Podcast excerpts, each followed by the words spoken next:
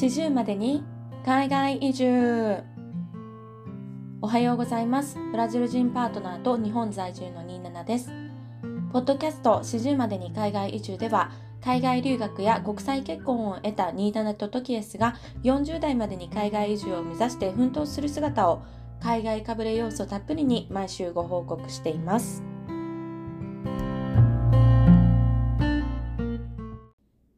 さて第134回目の四十までに海外移住です。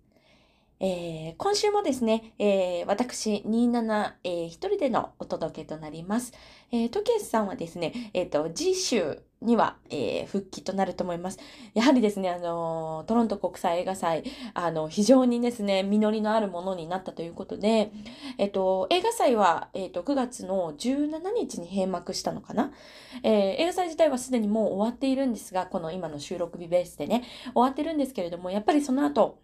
あの、記事を書いたりだとか、あの、追加の、こう、インタビューがあったりとか、いろいろ、こう、スケジュールの調整とかがあるということで、かなり、あの、忙しそうだったので、ちょっと今週もね、あの、私一人でのお届けという形にさせていただいてます。えー、皆さんは今週いかがお過ごしでしたでしょうか？あの、私はですね、あの、今週何があったかというと、あの、うちはですね、なんと、稲刈りがあったんですよ。稲を刈る、あの、稲刈りですね。はい。あの、えっ、ー、と、多分ですね、ご、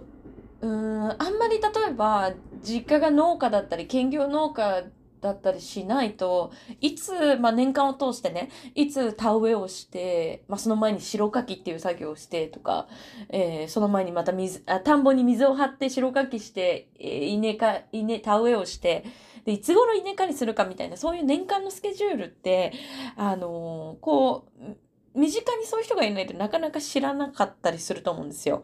えー、もしくは、まあ、あの、私が住んでるこの岐阜県のようなエリア、だったら、まあ、身近にこう、田んぼがあるので、えー、学生さんとかお子さんでもね、こう、通学だったりとか、あの、こう、普段の生活の中で、その、田んぼを目にする機会が多い人は、あの、そういうスケジュールもわかると思うんですけど、例えばこう、東京だったりとか、大阪とか名古屋とか、まあ、都心部に生まれてそこで育った方って、そういう機会もなかなかないと思うんで、そのスケジュール自体を知ることがないと思うんですよね。で、あの、まあ、私はもうそういう環境で育ったので、もう自然といつどういう時期かっていうのは分かってたんですけれども、まあ、あの、我が家では今週稲刈りが始まったわけですよ。で、えっ、と、私の実家なんですけれども、あの、完全に農家というわけじゃなくて、えっ、と、兼業農家という形で、あの、まあ、自分の家族が1年間、あ昔で言うと、うちは7人です。家に住んでたんですけど、その7人が1年間、その白米を食べても十分にある蓄えが取れるぐらいの量を育ててて、で、ちょっと余剰分を、えっ、ー、と、親戚にあげたりとか、まあ、農協におろしたりとかしてるぐらいの、そこまで全然大きくない、本当に小規模の農作業をしてる、あの、実家になります。で、あの、やっぱりそういう、こう、兼業農家みたいな、まあ農家もさんももちろんそうだと思うんですけど、そういう家庭で育つとですね、やっぱこの、田植えと稲刈りってすごく大きいんですよね。もうめちゃくちゃ大きなあのイベントになってくるというか、あの、今でこそ、その、いろんな機械とかシステムが、あのどんどんね、あの、導入されてきて、稲刈りもとかもだいぶ楽になったんですけど、私が子供の時って、本当に親戚がこう、一堂に会して、みんなでこう、田んぼに入ってやってた印象があるので、なんかこう、一年のすごく大きな日っていう、こう、自分の中でもその、田植えにとか稲刈りに対するインプレッションがあるわけですね。で、あの、まあ、昨今は、あの、私の父が、まあ、特にその、リタイアする、この、この10年ぐらいかな。あの、やっぱりこう、父も生活に、こう、自分がこう、仕事を退職して、自分の両親がもうすでに、あの、まあ、祖母はいましたけど、祖父が早めに、あの、私が小学生ぐらいの時に他界したので、えっと、なんかこう、自分が好きなように稲刈りをしたい。あの、もうこれ農家あるあるなんですけど、親の言うこと絶対なんですよ。だから親の言う通りにやってたんだけれども、えっ、と、その祖父が亡くなって自分にある程度のイニシアチブが生まれて、で、かつ父が、まあ10年ぐらい前ぐらいからですね、その、まあ退職、自分の退職時期が見えてきて、金銭的な余裕を少し生まれてきた段階で、あの、農協さんと話して、あの、クボタのですね、そういうなんか稲刈りとか田植えに関する機器を結構購入し始めたんですよね。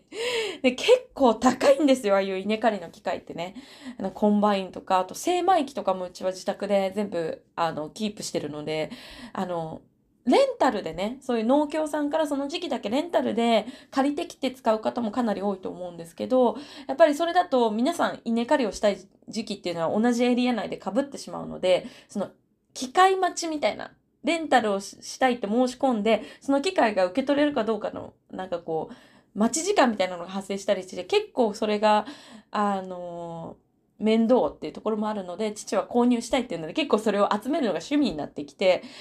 えー、でもそれのおかげでですね、あの、自宅にかなりその稲刈りの機器が揃っているおかげで、ここ数年、特にこの5年ぐらいですかね、は、そんなにこう親戚中集まるっていう形よりは、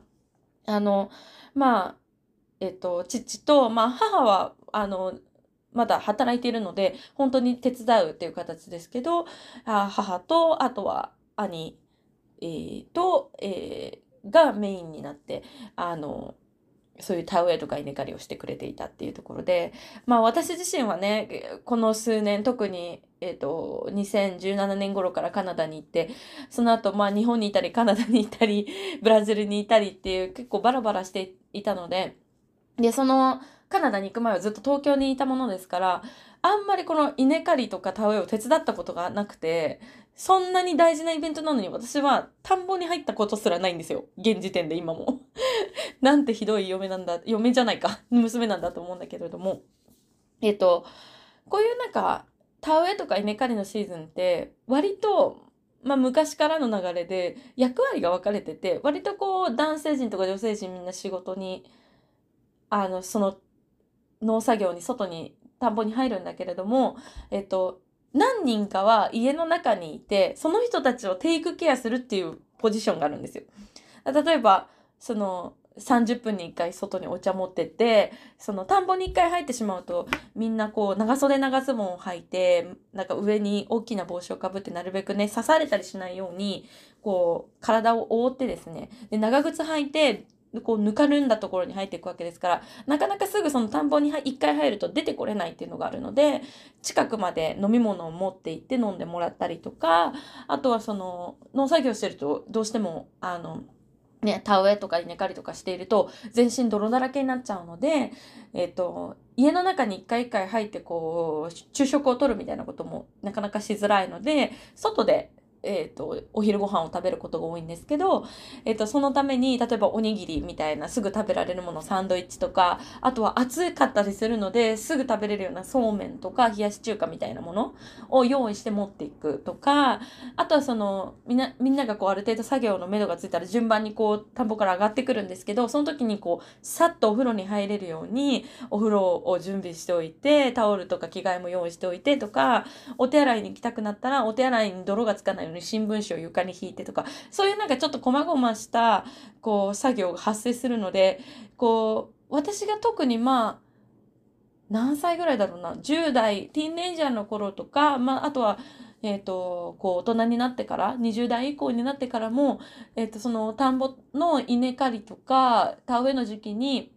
実家に入れたタイミングでは、割とそういう作業を担うことが多くて、田んぼに入ったことがないっていう まあ本当に、あの、なんてわがままな娘なんだって感じなんですけれども。はい。まあそんな感じでね、あの、稲刈りがありましたと。だいぶ今すみません、話が広がりましたが。で、稲刈りの時期って結構、なんだろう。まあもちろん気候が違うので、全国の都道府県でかなり違うみたいなんですよね。私が住んでる今の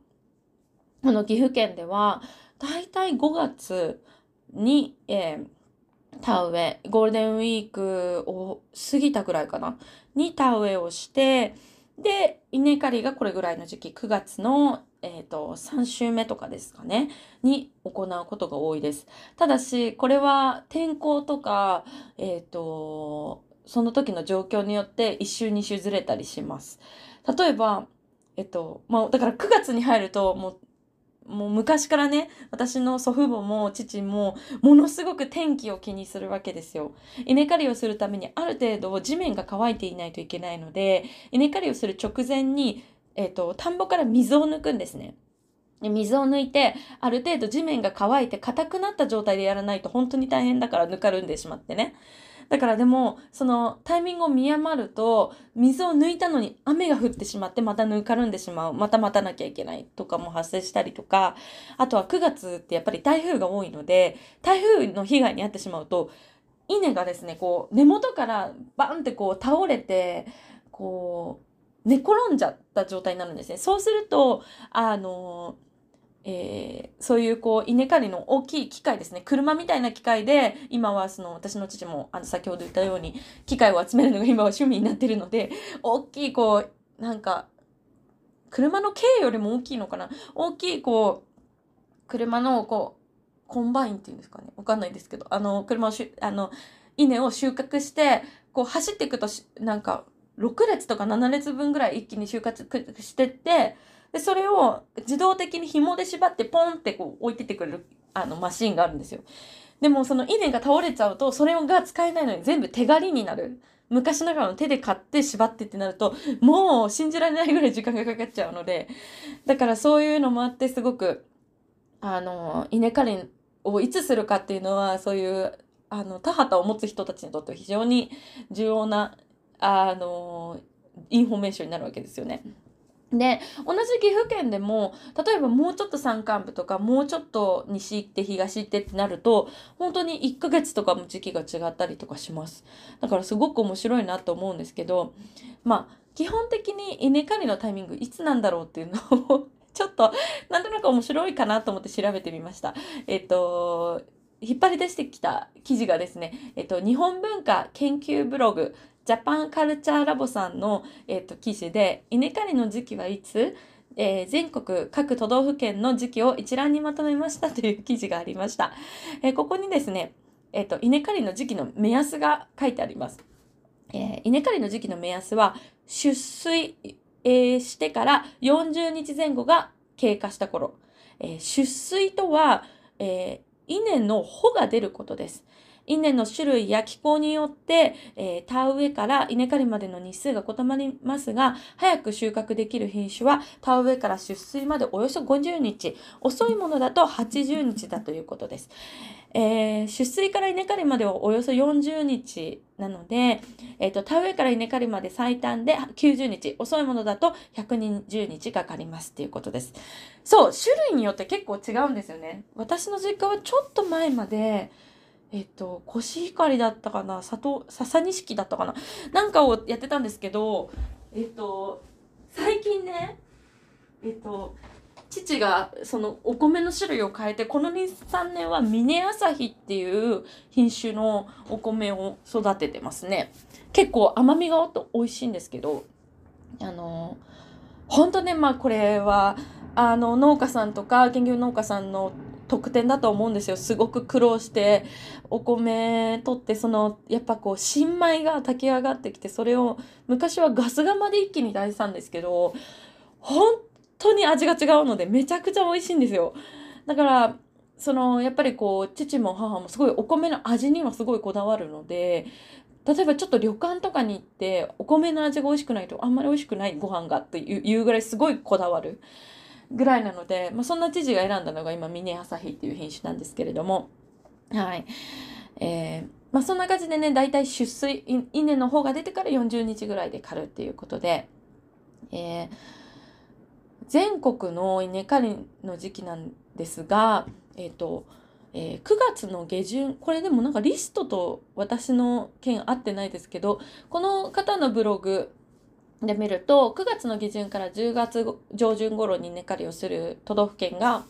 え北海道青森岩手宮城秋田山形福島ですね。やっぱりだから寒い地域地域は雪が降りはじめたりとか寒くなっちゃう稲があのこうあのさ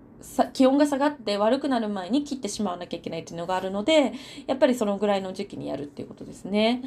えー、でまた9月下旬から10月中旬までっていうところが茨城栃木埼玉千葉東京神奈川群馬と、えー、10月上旬が、えー、ほとんどの残りのほとんどの県で、えっと、10月上旬11月上旬頃が沖縄県ということで。沖縄県は二毛作で犬を育てることがあるので5月下旬7月上旬と10月上旬11月上旬で2回に分かれてるってことみたいですね。まあでもほとんどは10月上旬ってなってるんですけどもあの私の実家は9月に稲刈りをしましたということです。はい、でね、まあ、今年何が違ったかっていうとえっ、ー、と私のブラジル人パートナーが、あの、稲刈りに、あの、参戦してくれました。私入ってないんですけどね。稲刈りに参戦してもらって、やっぱりこう、その、まあ、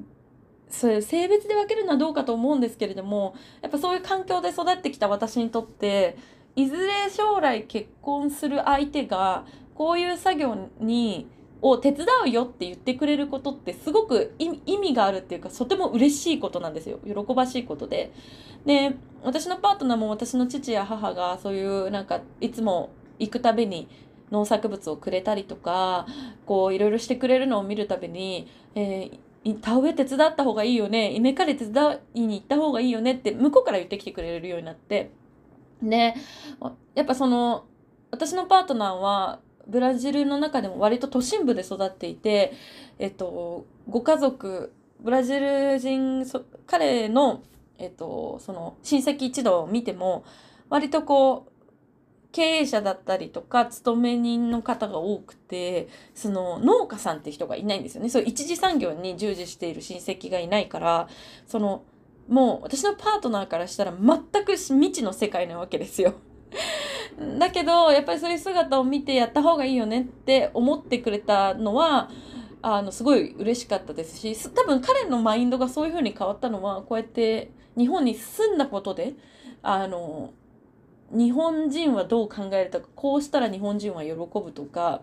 私の両親も手伝ってとは言ってこないわけですよ。だけどこっちから言ってくれるの待ってるみたいななんかこうそういうなんか細かな日本人の心の機微みたいなところをあの読み取ってこう向こうからこう進言してくれるところがあるのでそれはすごいありがたいなと思ったんですけど まあでもあの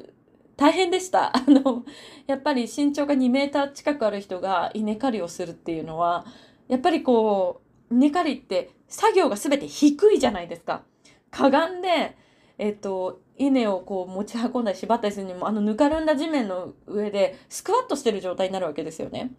ね、日本人の人とかアジア人の人ってヤンキー座りっていうあの座り方ができるじゃないですかあの足を屈伸した状態でお尻浮かせた状態で、えっと、足の裏を両方とも地面につけた状態でしゃがんで座れると思うんですけどあれってあの海外の方って結構できないんですよ。やっぱりそのベッドとかい、えー、椅子で暮らしてる畳で生活したことがなくて、えっと、その正座をしたことがないようなカルチャーの人たちはやっぱ足首が硬いのか分かんないんですけどそれができないんですよね。でだからパートナーにとってはその作業がかがんだりしなきゃいけないってねすごい大変だったみたいで 23日終わった後筋肉痛になってましたし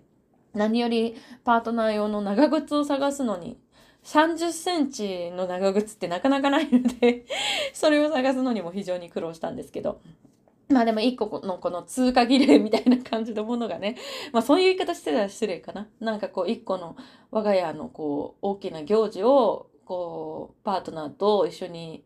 あのやるこう済ませることができて私自身も非常に嬉しく思ってましたしあとはやっぱり今年兄の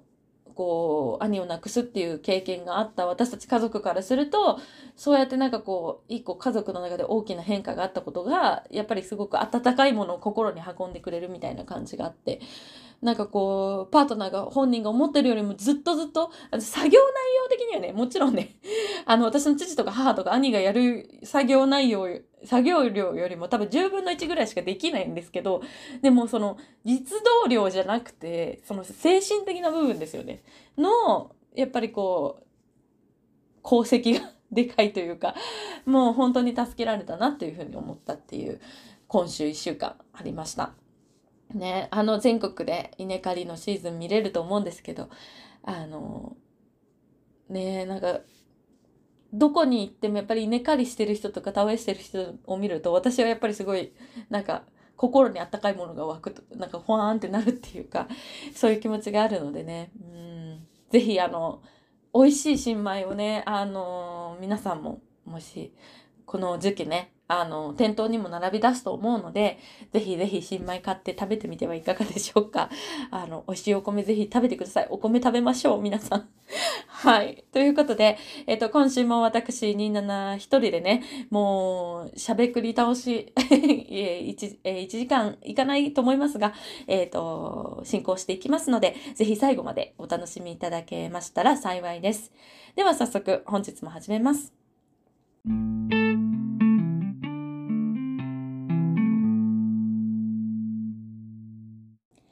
海外かぶれなミドサー女子が伝える今週の海外ニュース。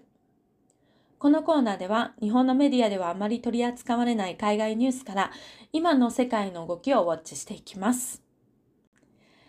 はい。今週はですね、ちょっとなんかとっても私が嬉しくなる報告があって、あの、私の友人の話なんですけれども、そこからね、あの、思ったことをシェアできればなと思うんですが、えっ、と、ある、えっ、ー、と、まあ私がカナダのバンクーバーに留学した時に、えっ、ー、と、すごく仲良くした、してくれた日本人の友人の一人で、えっ、ー、と、私と同い年、まあもうミドサーという年齢の女性と出会ったわけです。で、えっ、と、そのと、すっごい、その子は、んなんか、初めて出会った時何で出会ったんだっけな？えっとそう自分が使った留学エージェントのまあその交流パーティーみたいなだからその時期にカナダのバンクーバーに留学だったりワーホリに来た人人たちがちょっとでもこうちょっとコミュニティを広げられるようにっていうこうエージェントさんが開いてくれたパーティーに行った時にあのまあその時点で私もう30代に入っていたのでやっぱこう交流会に行ってもほとんどの子が年下なんですよね。でやっぱり日本人しかそこにはもちろんいませんから、なかなかちょっと馴染めずにいたんだけれども、そこでもう明らかに一人だけめちゃくちゃ美人で目を引く女の子がいたわけですよ。えっ、ー、と、芸能人でいう誰逃れ明美さんみたいな、ものすごい美女美女がいて。で、なんか、その子がすごく話が上手でみんなをすごい盛り上げてたんですよね。で、よくよく聞いたらその子と私が同い年ってことで本当に意気投合して、そっからものすごく仲良くなったんですよ。で、もう毎週のようにいろんなところに遊びに行ったりとか、なんかこう、私普段あんまりナイトクラブ、夜のクラブですね、とかは行かないんですけど、彼女がそういうの、あの、好きなタイプで連れてってくれたりとかね。で、なんかこう、割と見た目が 割と華やかなタイプなので、あの、誤解をされやすい子ではあるんですけど、でも、付き合っていくうちにもうなんか多分、ものすごくピュアな人なんだなっていうのが伝わってきたし、あとはその優しくて料理上手で、あの、自分が作った何かこう、お菓子とかパンとか料理とかを、まあ、あの、彼女は、あの、ルームシェアみたいな形で、あの、あるカナディアの方のお家に、の一部屋を借りて住んでたんだけども、オーナーさんの分も作ってあげたりとかね、料理上手で、本当に、あの、優しい人だったんですよね。ねえっと、ただなんかこう、彼女的にはこう、なんか自分が今後何をしておか、いき、いこうか、キャリアをどうしていこうかみたいなのをずっと考えてるみたいな話は聞いてたんですけれども。で、えっと、日本に帰ってきて、まあしばらく彼女はもともと自分がしていた仕事に戻ってやってたんだけれども、この春に、その彼女とたまたまインスタでやり取りをした時に、最近どうしてるの？みたいな話をしたら、なんと、なんか寿司職人の学校に入学したって聞いたんですよ。で、ええー、と思って寿司職人になるの？みたいな。めちゃくちゃびっくりして、やっぱりこう、ミドサーでの、ものすごい大胆なキャリアチェンジだったので、私もすごいびっくりして。でも、ちょうどやっぱりこの、ここ1、2年ぐらいで、ニュースでも、寿司職人の学校が、こうなんか取り上げられることが多いなと思ってったわけですよ。で、まあちょっと、ニュースを一つね、えっ、ー、と、ここで紹介します。えっと、産経ニュース、えー、産経新聞のニュースで、えっと、2023年4月1日、今年の4月の記事ですね。えー、寿司職人の短期養成学校、世界的ニーズ、日本人絶対有利な稼げる職業ということで、えっ、と、えー、今年のね、ワールドベースベーストベースボールクラシックでも、海外選手が日本で寿司を堪能する SNS が話題になったが、今世界で寿司人気が沸騰している。職人の引き抜き合戦が展開される中、飯炊き3年、握り8年と言われる修行を数ヶ月で、えー、促成する寿司学校に注目が集まっている。えー、既存校に加え、寿司店経営者が開校するケースも、えー、出てきた。日本人というだけで、えー、絶対有利な稼げる職業、円安と低成長の日本から世界へという野心も熱を煽っているということで、えー、あの、やっぱりこう、寿司人気が今爆発してると。で、この記事にもある通り、えっと、ほとんどのその寿司職人の学校が、えっ、と、数ヶ月でその寿司の、えー、技術を全部、えー、習得できるらしいんですね。で、えっ、と、このきこの記事の中にあると2ヶ月で修行3年目程度の技術を習得できるという、えー、学校さんがあってそこは、えっと、寿司店系の経コ、寿司店の経営コンサルタントをしていた福江さんという社長さんが、その、徒弟制度ですね。昔のこう、弟子入りして、その、握らせてもらうまでに、さっき言ってた、飯炊き3年、握り8年みたいな感じで、8年かかっちゃうのを、もう、あえて省略して、行こうみたいな。で、それに一石を投じて、栄養性格を作ったと。で、まあそういう数ヶ月でできますみたいな。で、この学校で言うと学費は2ヶ月間の江戸前寿司集中特訓コースで入学金16万5千円、えー、受講料71万5千円ということで、えー、生徒の男女比は7対3、えー、元会社員や飲食店関係者など多数だが日本人の、8割は職人として海外移住を募集している、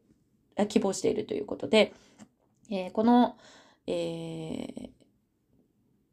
ちょっと続きの記事も読みますね。自分はお客さんの前で握るまでに7年かかりました。指導役の先輩に殴られた時は痛みだけで理解できなかった。これから寿司職人を目指す人たちにはいらない苦労をしてほしくない。えー、東京六本木の会員制高級店、寿司佐川の大将、えー、佐川さんが、えー、佐川正治さんかな？えっ、と、っていう方、ごめんなさい。えっ、と、優雅のがに、えっ、と、温活とかの温ですね。三髄の温かいの温です。はい。39歳の方が、そのかつての、えー、修行時代を語ったということで、やっぱり、あの、設立の背景には、えー、世界的な寿司職人不足があると。農林水産省の推計によると、えー、海外の和食レストラン数は一昨年時点で16万店、えーえー、15年で約6倍に増えたと。えー、寿司職人は日本人というだけで優遇され、海外から、えー、数千万単位の高級で引き抜かれることもざら、えー、店を閉めざるを得なくなるほど、日本の経営者たちは困っている。と菊池さんはおっしゃっているということで、この菊池さんという方が、えっ、と、えー、日本寿司リーディングアカデミーというものを開いた方になります。はい。ごめんなさい。ちょっと抜粋しながら読んでるのでね、ちょっと分かりところ、分かりづらいところがあったらすみません。この日本寿司リーディングアカデミーさんでは、えっと、講習は3ヶ月あって、週に2回、えっと、自習用の魚が自宅に届き、高性能カメラを駆使した映像の指導によって、おろし方から仕込み、握り、熟成方法を学ぶと。えー、豊洲の仲卸が目利きのポイントを伝授したり、骨董に造形が深い、えー、方が、えーと、器の講師を認め、えー器の講師をしてくれるとかね、多方面にわたるっていうところもあるみたいです。で、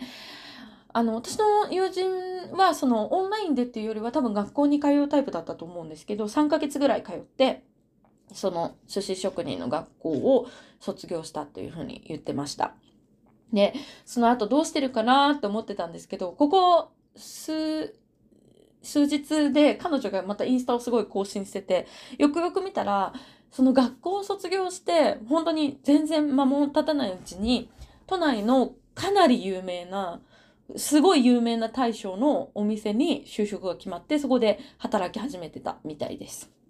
で、あの、私今その、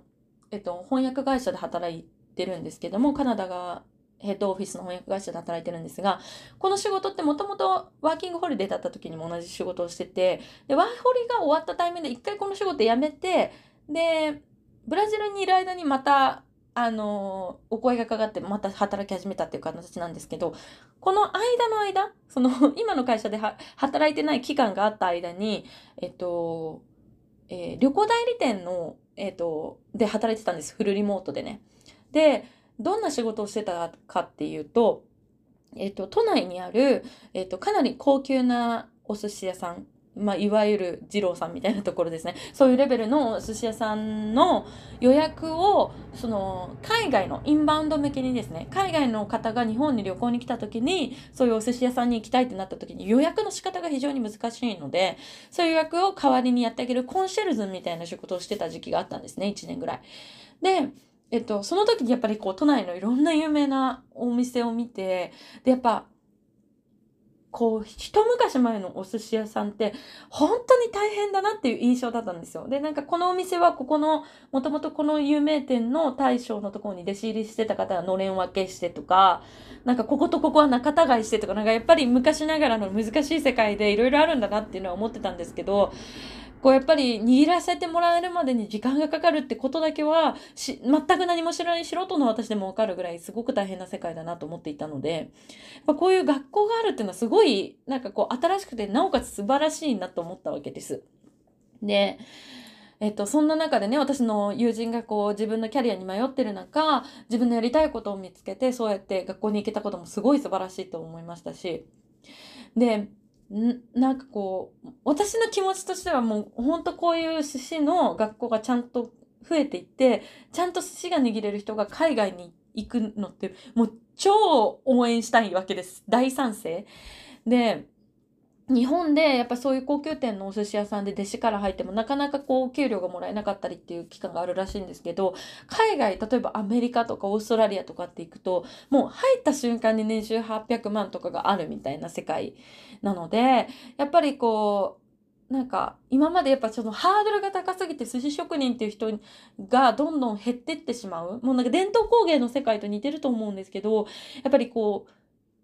新しくそこの業界に足を踏み入れられない難しさがあったおかげで逆にちょっとこうに数が減ってしまうっていう難しさがあったわけじゃないですか。でもやっぱりこの文化を継承していくためにはそれをやっていく人母数を増やさなきゃいけないから、やっぱそういう、こう、寿司職人っていう学校っていう、今までの従来ではない形でも、やっぱりこう、ちゃんと知識を選んだ、得た人が、えっと、海外に出ていくべきだと思うんですよ。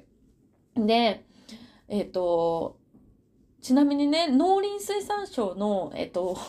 記事を見つけて、海外における日本食レストランの数っていう PDF が出てきたんですけど、えっ、と、輸出国際局輸出企画課さんの PDF で、令和3年9月30日に出されている記事なんですけど、2021年の海外における日本食レストランは、2019年の15.6万店からの、えー、微増の15.9万件あると。これ2021年の段階ですね。えー、15.9万件あると。で、えっ、ー、と、2006年の段階では2.4万件。2013年5.5万件。2015年8.9万件。えー2017年11.8、えー、2019年15.6万件、えー、っていう状況で、えっと、2006年から2013年の7年間で2.3倍、で、その後、2013年から2015年の2年間で1.6倍、2015年から2017年の2年間で1.3倍という感じで、割と、もうずっと右肩上がりで日本食レストランって海外でめちゃくちゃ増えてるんですよね。で、北米だと3万1200点。えー、アジア圏だともうすごいですね。えっと、10万900点。えー、中南米でも6100点。えーアフリカはちょっと少なくて700点ほど、欧州だと11万3000、すみません、1万3300点ですね。っていう形で、やっぱりどんどん、日本食レストラン海外で増えてるっていうことなんですけど、あのー、私がさっき言った通り、なんでこの寿司職人の方が正し、学ん、寿司学校に行った方がこうやって海外に行くことをすごい応援したい気持ちになるかっていうと、カナダでのとかブラジルでの経験が大きくて、っていうのは、前もこのポッドキャストでね、お話しさせていただいたと思うんですけど、えっと、カナダの、えっと、例えばバンクーバーっていうエリアで、えっと、結構日本に関わるお店、ラーメン屋さんとか、えっと、居酒屋とかあるんですけど、結構7割ぐらいはオーナーさんが韓国系とか中国系だったりするわけですよ。もうだか内装も超日本のラーメン屋さんだし、パッと見日本のラーメン屋さんののれん分けのお店、多分屋号を買ってるんですよね。だけど、味は日本のラーメンの味じゃない店店があって、え、なんでだろうって思って見ると、やっぱオーナーさんが日本人じゃないっていうところがあって、で、やっぱ味もちゃんと日本だなって思うところはオーナーさんも日本人みたいなとこがあったり、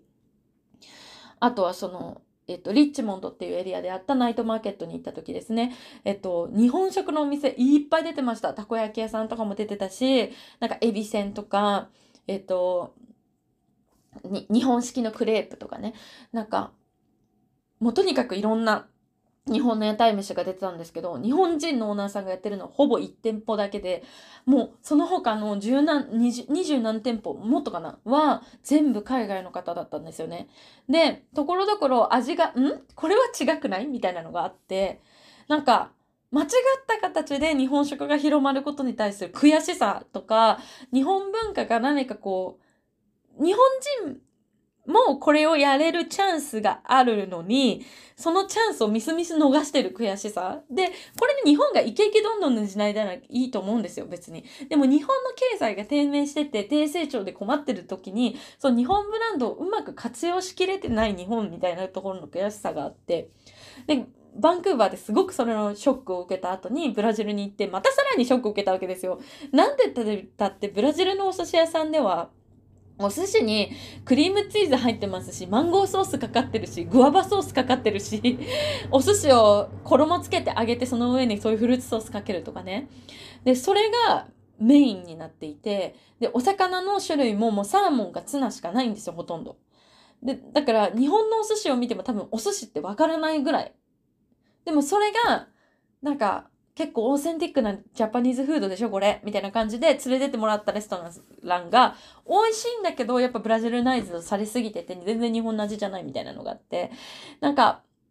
正しく伝わってないことに関するやっぱ日本人として悔しいみたいな思いがあったのでやっぱこういう形で今までこう職人の世界で何年も修行しないと寿司職になれないみたいな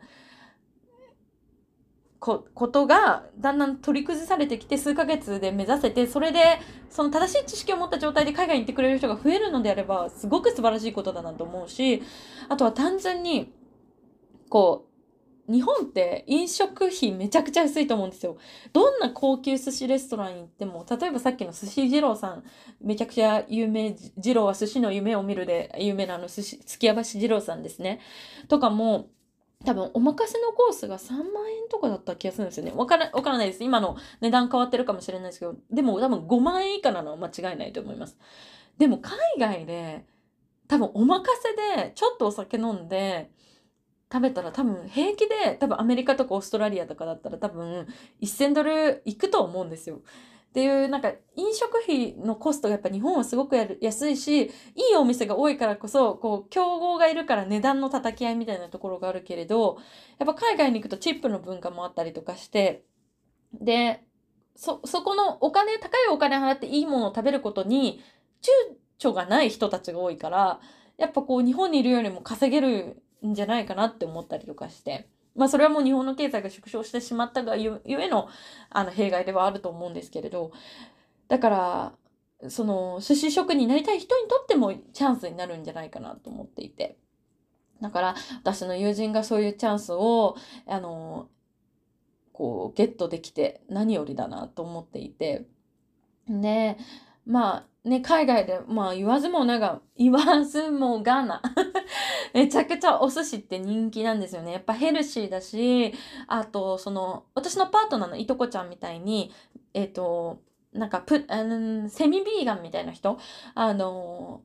えっ、と、ビーガンなんだけど、お魚は食べます。でもお肉は一切食べません。で、えっと、乳製品も食べますみたいな人だと、やっぱこの日本食のお魚が食べれるっていうのが結構ありがたいみたいで、外食行っても日本食だったら、その、周りの人たちと一緒に外食に行きやすいみたいなのがあるらしいので、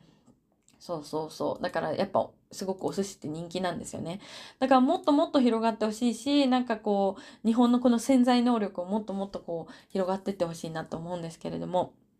はい。まあそんな感じでね、私の友人からそんな喜ばしいニュースがあったので、なんかこう、ぜひそれをシェアしたいなと思ったし、で、その彼女が、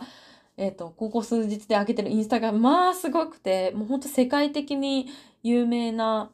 あのー、方々がやっぱりお店にいらっしゃるらしいんですよね。芸能の方だったりとか、ミュージシャンの方だったりとか。でも、彼女がシェアしてるそのインスタとかが、もうその、一緒に写真に写ってる方がもう世界的に有名な方で、なんか、インスタの登録者数が1000万人を入れ超えてる人ような人たちと、やっぱこう、あのー、に、こう、寿司をこう、えー、提供しているっていう状態で、やっぱこう、そういう、なんか、ミドさんの女性がこの30代、もうすぐ40代が見える前に、キャリアチェンジをしようって勇気を持って行動して、で、得た結果、まあ彼女は多分すごく素晴らしい、right, right timing で、right choice をしたわけですよ。だから、素晴らしいタイミングでチャンスをつかんで、で、しかもその有名店にたまたまこう、あ求人が出てたところにたまたま採用されて、そうやってこう、多分た、たった半年の間で、自分の人生を本当に180度変えてしまうぐらいのチャンスをつかみ取ったわけで、なんか本当に素晴らしいことだなって思うし、なんか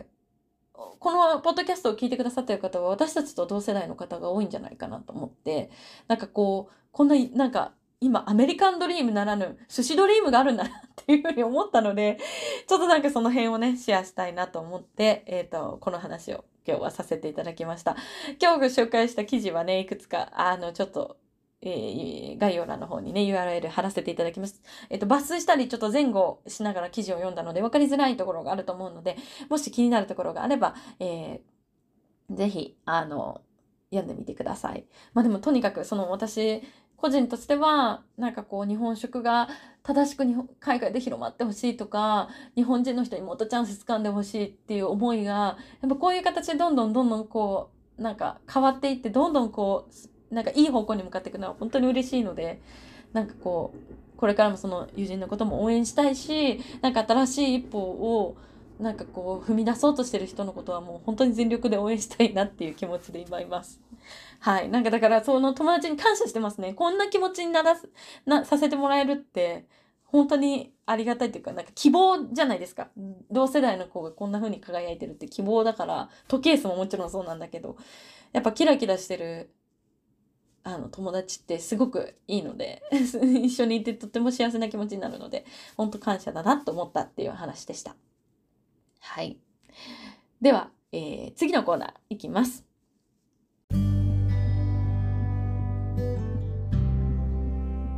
映画ライタートキエスによるおすすめ映画紹介。このコーナーでは通常映画ライターであるトキエスが、えー、独断と偏見によるおすすめ映画をご紹介していますが、えー、今週は私27のおすすめ映画をご紹介させていただきます。えー、今週ですね、えー、紹介させていただきたい作品が、えー、2014年の邦画なんですけれども、えーと皆さんあのバンドあのミュージックバンドのクリープハイプっていうバンドご存知でしょうか？え、ー、と、私が東京に住んでいた時に、そのクリープハイプがすごく好きな友人がいて、で、その彼女の影響で、えっ、ー、と、クリープハイプすごい聴くようになったんですけど、その中でものすごく私が好きな曲があって、えー、それが108円の恋っていうタイトルの曲なんですね。えっと、クリープハイプのメジャー6枚目のシングルなんですけど、えっと、この作品、これ、この108円の恋っていう曲は、ある映画を、の、の、えー、主題歌で、その、クリップハイプのボーカルである尾崎世界観さんっていう方が、その映画のシナリオを読んで書き下ろした作品になってるんですね。で、あ、ちなみにこの108円の恋はなんで108円かっていうと、消費税があの10%に増税される前の2014年の曲なので、100円で108円みたいな感じです。はい。で、えっ、と、この作品の映画のタイトルは、えっ、と、100円の恋っていうタイトルの、えー、映画作品になって、監督が、えっ、と、竹正治さんっていう方が監督されている作品です。で、このクリープハイプさんが主題歌をやってるっていうのもそうなんですけど、私実はこの武さんっていう監督さんに、えっと、直接お会いしてお話をさせていただいたことがあって、もう本当に自分がペーペーの時に、その、あの、私のボスに、元ボスに、その、竹さんがこう会いに来て、まあ、二人がもちろん交流があるので、それでちょっとこうお話をさせていただいて、なんかこう、一戦級でやってるプロの監督さんに会ったのとお話をさせていただいたのが私の覚えてる限りそれが初めてですごく緊張した。でもその、なんかこう、その時確かまだ竹さんが、えっ、ー、と、割と助監督をメインにされてたのかな？私が出会った時が多分2014年よりも前だったのでおそらくその監督さんをされる前だったんですけどその監督をされるよあ監督はやってたのかな？まあでもちょっとその助監督をメインにされてるところから、まあ、今もうすごい一線級の監督にはなられてるんですけれどもまあそういうなんかこう自分がお話しさせていただいたことがあるとか、大好きなクリープハイプの曲だっていうところで、この映画を見たんですよね。で、もう、えっ、ー、と、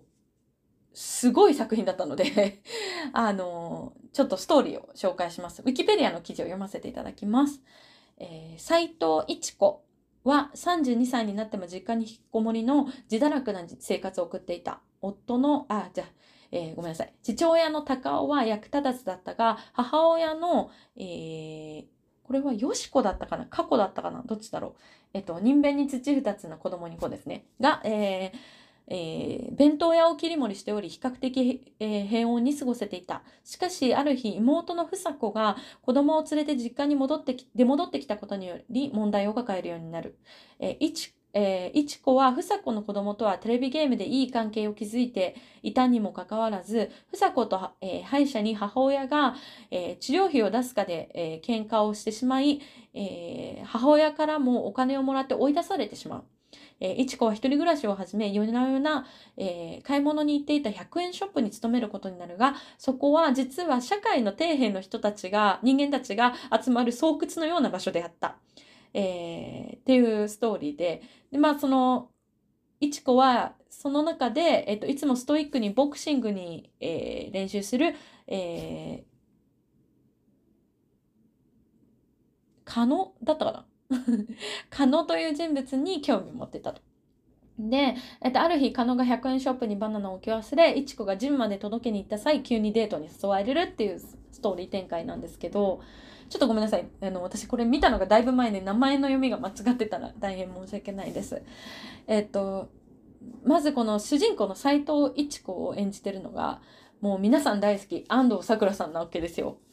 で、この32歳無職、自堕落な生活を送ってて、なんか、実家から追い出されて100均で働き出してみたいな、そのうっつうつとした感じを、もう本当に完璧に演じるんですよね。もうこっちも見ててうつうつしちゃうぐらいの完璧っぷりなんですよ。でそこから彼女がふとしたきっかけでボクシングを始めるんですね。で、そのボクシングのシーンの圧巻たるやもう本当に言葉に尽くせないというか、そのうつうつとしていた彼女とボクシングにのめり込んでいく彼女の対比だったり、実際のボクシングシーンの撮影とかって、これ本当にどうやって撮影したんだろうっていうぐらい、なんかドキュメンタリーを見てるような気持ちになる作品です。で、このストーリー自体は2012年に、えっ、と、えー、ある映画祭で、えっと、第1回松田優作賞っていうこの公募で、えっと、脚本、募集してるっていう、こういう企画があったんですよね。それに募集されて、グランプリで選ばれた方のシナリオが、えー、採用されてるっていうことみたいです。あのー、まあ、安藤サクラさんの演技力がすごいことなんて皆さんご存知だと思うんですけど、でも、なんか、これ、この人すっごいなって、初めて私が思ったのが多分この100円の声を見た時だったので、あの、そういうこう、ちょっと安藤サクラさんのこう女優魂みたいなのも見れるし、もしそのクリープハイプが好きな方は、もうこのクリープハイプの108円の恋がめちゃくちゃいいタイミングで流れるので、そことかも、あの、多分、うわ、いいとこみたいなところも、あの、楽しんでもらえると思うので、あの、興味ある方は是非是非、あの、こちらご覧になってみてはいかがでしょうか。タイトルが100円の恋です。主題歌がクリープハイプさんの108円の恋になります。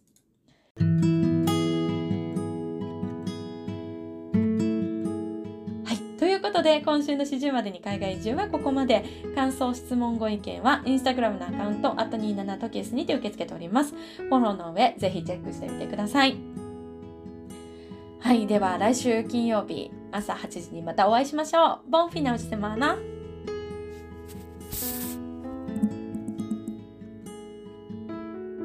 ー